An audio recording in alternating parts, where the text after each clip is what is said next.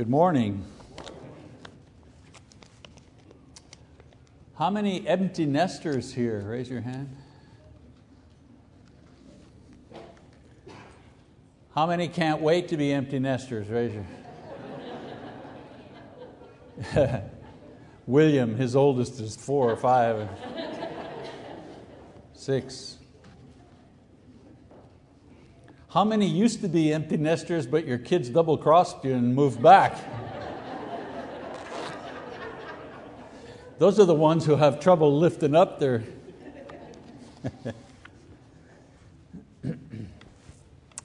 well, Lisa and I, my wife and I, we're at that stage of life, you know, empty nesters. We've been there for a while.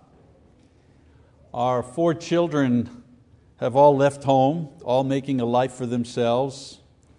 They're building their own homes, their own families, their own marriages. And of course, this is a, a, joyful time for us as we observe them maturing and establishing their own families. You know, it's, it's wonderful to observe that, to watch that uh, taking place. Uh, you people who still have children at home, you know, hang in there. There's, uh, there are wonderful stages. You know, we've always said, Lisa and I have always said, isn't it amazing how God puts certain rewards at different times of life?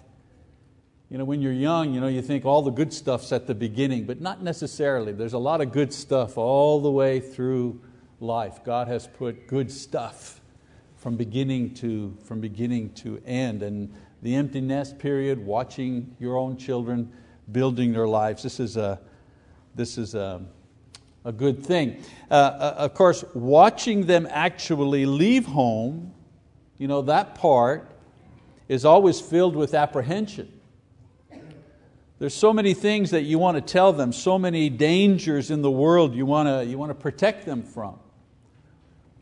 I'm convinced that all parents want their children you know, to find joy and success, peace, want them to find a good marriage partner, a true purpose in life. So before they leave, there seems to be so much more you want to teach them, and so little time and opportunity to do so because one thing is true, they, they grow up so, so fast. The time simply flies by. So this morning I speak not only as a, as a preacher, but also as a parent. Perhaps even on behalf of all parents, as I share with you some advice that the Bible gives to those who are about to leave home now and in the, in the future. You know, school is starting, a lot of people going off to college some people finishing up and going on to a job and a new life. Even the small ones, you know, in our home, uh, some of our grandchildren going now into school for the first time, into pre-K or kindergarten or whatever. And that's a kind of leaving home too. The situation changes. So here's some advice that the Bible gives us about leaving home. First of all, it says, keep your way pure. Those of you who are leaving home, keep your way pure. You know, in uh, Psalm 119, verses 9 to 16, a couple of verses that was just read by Mark, the writer refers to the relationship between God's Word and young people, and he says that the way that a young person can keep his or her way pure is by obeying God's Word. So, in that context, I want to read that passage over again to you. The writer says, How can a young man, or in this case, a young woman, how can a young man keep his way pure? And he answers the question by keeping it according to your word. With all my heart I have sought you. Do not let me wander from your commandments. And so here the author expresses the idea in a picturesque way by saying that God's Word is actually a road, it's, it's a way, it's the pure way. And if one wants to travel the pure way, that person has to travel the road indicated or traced out by God's Word. The concept is that when a young person leaves home, there are a variety of roads or ways that he or she can take. The pure way, however, is the way of God's Word. In this passage, he explains what taking the pure way consists of. How does one walk along that way? And he mentions several things. First of all, he says if you're, going to, if you're going to go along this way, you must first treasure the Word. Verse 11, he says, Your Word I have treasured in my heart that I may not sin against you. Keep God's word a priority, a treasure in your life, even after you've left home. Keeping the word as your basis for making decisions, for forming your actions, will keep you from making mistakes. The Bible provides the way to avoid sin. And in life, it's a lot easier to avoid sin than to pay the consequences for sin or to ask for forgiveness. Another way to pursue the pure way, ask for enlightenment. Verse 12, he says, Blessed are you, O Lord, teach me your statutes. You know, in another book of the Bible, in the book of James, James says that we should ask God for wisdom. The word is always with you, even if you leave home and it can provide the wisdom and insight that you need to solve your personal problem. Isn't it strange? The Bible's the last place people go to when they have problems, and yet it has the solution to those problems. If you're going to pursue the pure way, then you also need to proclaim the word. Not only treasure it, ask for enlightenment, but proclaim it as well. Verse 13, he says, With my lips I have told of all the ordinances of your mouth. Now, the word ordinance here is just another way of saying or referring to the scripture itself, more, more specifically, in, in the writer's case, the law. Once we have found the pure way, bringing others to the way helps us keep uh, on the way. You know, when you're in the, in, the, in the process of helping other people find the way, it's a good way for you to remain faithful as well. When we leave home, we are easily tempted to follow other ways, but sharing our faith not only brings others to Christ, it helps us stay on track ourselves. Another way to stay on the way is to appreciate the way. Verse 14 I have rejoiced in the way of your testimonies as much as in all riches. Be happy that you've chosen that. Don't, don't be a Christian, you know, don't be a, a sourpuss. I'm a Christian, I can't do anything. You know, well, wow, what an attitude. Be happy that you've chosen this way. The author compares the pure way with other riches that he has known and declares that it compares favorably. He says following God's way is the best way for him and it has made him happy. If we're not happy as Christians, there are usually two reasons. I mean, if you really are a Christian and you're just not happy as a person, usually two reasons. One, we're either secretly involved with willful sin and trying to be a Christian at the same time. You know, Jesus said you can't serve two masters and be happy. You can't, you can't do it. Or we don't understand. The word is not in us yet. The remedy to the causes of unhappiness is to follow the way that you have chosen. And if you follow the pure way with all your heart and soul and body, you will love the way and it will make you happy. Number five, he says, you need to study God's Word. If you're on the pure way, it requires you to study the Word. Verse 15 I will meditate on your precepts and regard your ways. Now, the words that the author uses, meditate, keep before his eyes, commands, statutes, so on and so forth, suggests more than a, a casual glance at the word when he's at the temple. He meditates, he talks to himself about the word. It's under his eyes, he studies it, he reads it. These expressions suggest that God's word uh, is with him every day in a, in a significant way. He doesn't forget what he's heard in church the minute he walks out of church. He chews on it throughout the week so it becomes part of him. He's a, you know, he's a regular Bible reader even if there's no program or project. Because being a regular Bible reader, that's part of his life. Number six, if you're going to be on the way and stay on the pure way, you have to rejoice in God's word. Verse 16, he says, I shall delight in your statutes. The word provides encouragement and hope and confidence when things are difficult. The other ways in life offer other solutions to our problems which work, you know, they do to one degree or another. But God's Word provides a final solution and an everlasting hope that gives us joy and happiness. Every night I go to bed, and as my head hits the pillow, and as I drift off to sleep, I drift off to sleep in prayer. I know God isn't insulted.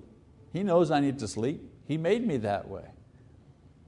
But I want the last words that filter through my mind to be words that are offered to Him. The last thing that I see as my consciousness you know, is removed from me and I fall into sleep, I want them to be words of praise and thanksgiving and I want to be communing with Him to the very last moment of my consciousness. And in the morning when I wake up, and you know how you slide and you just you, you put your feet on the floor first, you know, take a moment you know, before you get out. Well, you older guys do. I don't know about you younger guys, but it takes a minute more as you, you, you get a little older. The minute that my feet hit the floor before I get up to begin my day, I begin with prayer praying for someone that I've thought of, praying for someone who's sick, praying for someone that Johnny has mentioned in the prayer cards, praying for someone that I met that day, praying for someone that I've had maybe some conflict with.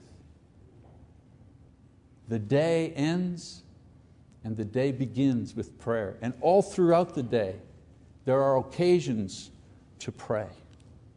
I rejoice in being a Christian. I embrace it totally. And then he finishes in verse 16, this small passage. He says, I shall not forget your word. Always go to God's word in every situation, whether good or bad. Wherever you are and whatever the circumstances, the word will serve you. So, the first and most important advice I would give a person leaving home would be to take your Bible with you and let it be your guide for the way that you will live your life and let it be your guide consciously. In leaving home, everything you have been taught will be tested. And if you forget how you ought to act, if you need encouragement and direction, God's word will provide it for you wherever you go, and it will guarantee the safety of your soul. And so, the first piece of advice on leaving home choose the pure way, choose the Bible way. Number two, advice, choose your friends wisely. Choose your friends wisely. Choose your friends wisely because you do what your friends do, and you become what your friends are, and you marry who you befriend. You know, friendships are so important and satisfying. The Bible speaks of friendships that blessed the individuals and gave their lives joy. We know the stories Ruth and Naomi, David and Jonathan. That's who I'm reading about in my regular Bible reading about the love of David and Jonathan, the love that they had for each other in their friendship. Uh, Daniel and his three companions, Mary and Martha, Paul and Timothy and Epaphroditus. In each of these friendships, there were some common threads that made these healthy and productive relationships. First of all, these friendships were based on mutual respect, not mutual weakness. You know, some friendships begin because the individuals share similar weaknesses or bad habits. I remember in Montreal, you know, uh, uh, the congregation there, uh, a long time ago when it was first in Verdun. And you know, a lot of new Christians just had come out of the world, and a lot of them were smokers. And boy, in between, we had, we had to imagine, we had to put in the bulletin, you know, we had to put a notification in the bulletin. Brothers, because it was men, not women, brothers, please do not stand in the foyer smoking in between Bible class and worship. Now think of the optics. Bible class is over, the smokers gather together. Why do they gather together? Is their common thing Christ? No, their common thing is tobacco. That's their common thing. And they go down, imagine going to the foyer over here and lighting up while visitors coming to church. Could you tell us where the sanctuary is?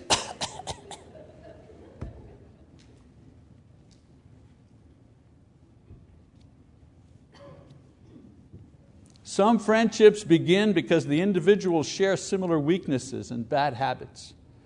This is not healthy. It usually leads to trouble. Jonathan loved David because he admired David's faith and David's courage. And David loved and appreciated Jonathan's humility and Jonathan's generosity. So find friends that you admire and respect and can be proud to bring home and introduce to your parents. You know, a friend that you don't want to bring home shouldn't be your friend. A girl that you don't want to bring home to meet your mom should not be your girlfriend.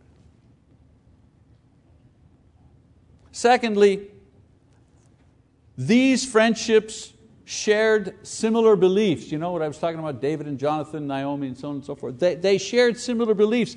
Daniel and his friends, because of their shared faith, were able to withstand tremendous obstacles and were able to help each other succeed in difficult circumstances. If none of your friends are Christians, it won't be long before you're no longer acting like a Christian yourself. Because something's got to give there.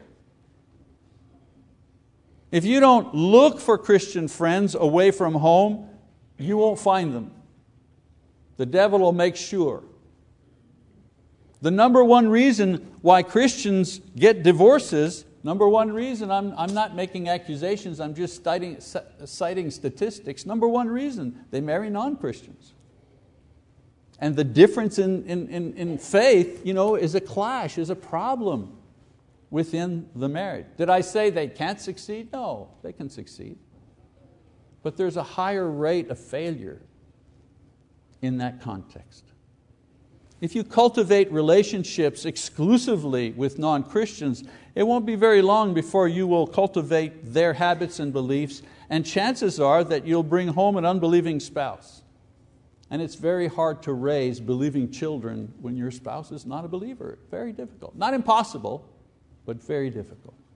And then, thirdly, these friendships were based on mutual sacrifice. You find out who your friends are when the going gets rough, or there's, or there's money at stake. Choose friends that can give as well as receive. Paul risked his reputation in Jerusalem to bring the Greek boy, Timothy, along with him on a missionary journey. Timothy traveled many miles. He even stayed in prison to be close to Paul and help him during that difficult time. It's said that Epaphroditus nearly died during a trip to deliver money and messages to Paul. If you see that your friends only around to receive or, or, or buying you off to be with them, then you don't have a friend that'll stand by you in the day of trouble. When you leave home, Choose friends that you can respect, that you can share your faith with, and who are loyal to your friendship. The type of friends you choose, and you do choose your friends, they're not forced on you. The type of friends that you choose will determine the kind of life that you have. So choose wisely. And so, advice on leaving home one, choose the pure way. Two, choose Christian friends. And three, find something to give yourself to. Find something to give yourself to. If your training and career is simply based on getting the most for yourself, you will not be happy. For example, you know, I want to be a doctor. Why? So I can just make a lot of money and buy stuff. You won't be happy. You'll be amused, but you won't be happy. I, I want to marry someone who's well educated or well placed so we can be comfortable. Well, you might be comfortable, but you won't be happy. We don't want a family so we can build a nice house and have a car and go on vacation and so on and so forth. Yeah, try that. And in 25 years, come see me about that and see how that's working for you. The attitude that says, I will use my skills and talents and opportunities to make my life better and make myself happier, that attitude is doomed to failure. It is doomed to failure because it violates a basic life principle described by Jesus. In Acts 20 35, he says, It is more blessed to give than to receive. Now, this is a rule of life. It's like gravity. You know, gravity is a rule of physics. It doesn't matter if you know the rule or not. The, you know, the, rule of phys- uh, the, rule, the, um, the law of gravity is always in effect. Well, this spiritual law, that it is more blessed to give than to receive, that's always in effect. Even if you don't know that Jesus is the one who said that, that rule is always in effect. You know, a lot of rich and famous people are obsessive and unhappy and suicidal. Why? Because they violate this rule. You ever wonder why people who give themselves, social workers, nurses, volunteers, you know, uh, public safety people, so on and so forth, you know, people who are serving other people as part of their natural work, you know, are better balanced, happier uh, in general? No, Jesus wasn't talking about giving money in church. He was talking about giving as a lifestyle. You're more happy as one who is a giver than one who is a receiver. Sure, there are times when you're receiving the blessings of others, absolutely. We're all on the receiving end sometimes. But if you're never on the giving end, you cannot be happy. So, regardless of what you end up doing when you leave home, Find a way to give yourself to others who need. I mean, you know, coach a team, volunteer somewhere, uh, you know, perhaps uh, take on a career that's a service type career. Uh, bring yourself to your own, give yourself to your own family. not even talking about in church, you know, we, we talked about VBS. You know how many man hours went into VBS by certain individual. You know, there's always the danger. You know, I, I, I've said it and others said, well, we won't mention any names because we might forget someone. And that's true, but forgive me, I might forget someone, but I have to mention, you know, Mike Coghill, Mike and Jessica, you know, what a great, uh, what a great uh, young couple, what energy that they bring to this uh, congregation and to this project. And, and who did you see a lot of? A lot of people you saw, you said, well, I saw a lot of Celestia, and I saw a lot of Bonnie, and I saw the Bairds, you know, the amazing decorations. I saw uh, Lindsay, you know, I mean, I saw people who were here early and left late. Very late. And I saw young moms, you know, I mean, it was a six o'clock start. and I have to tell you, I wasn't sure that that was going to work, a six o'clock start, but I saw young moms pulling up, you know, and with a gaggle of kids, you know, and having fed them supper and changed them and so on and so forth, and they made it.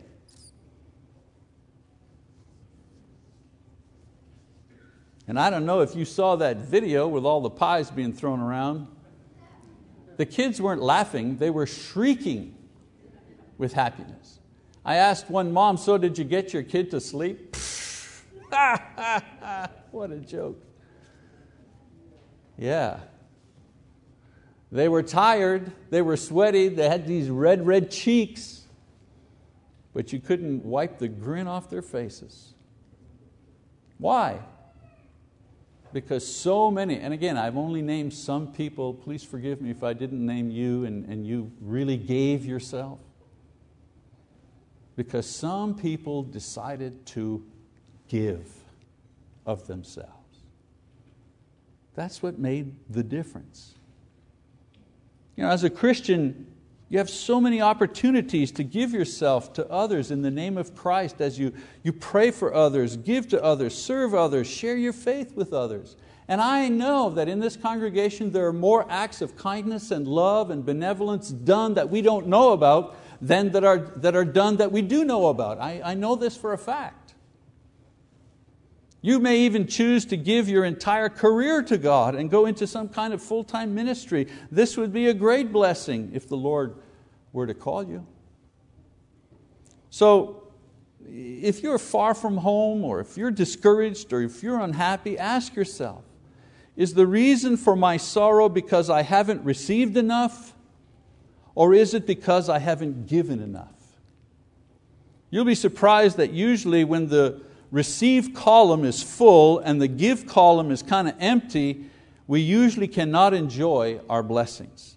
We can only rejoice in what we have when we begin giving some of it away. Remember that when you're on your own, when you're building your own wealth, when you're building your own life and your family.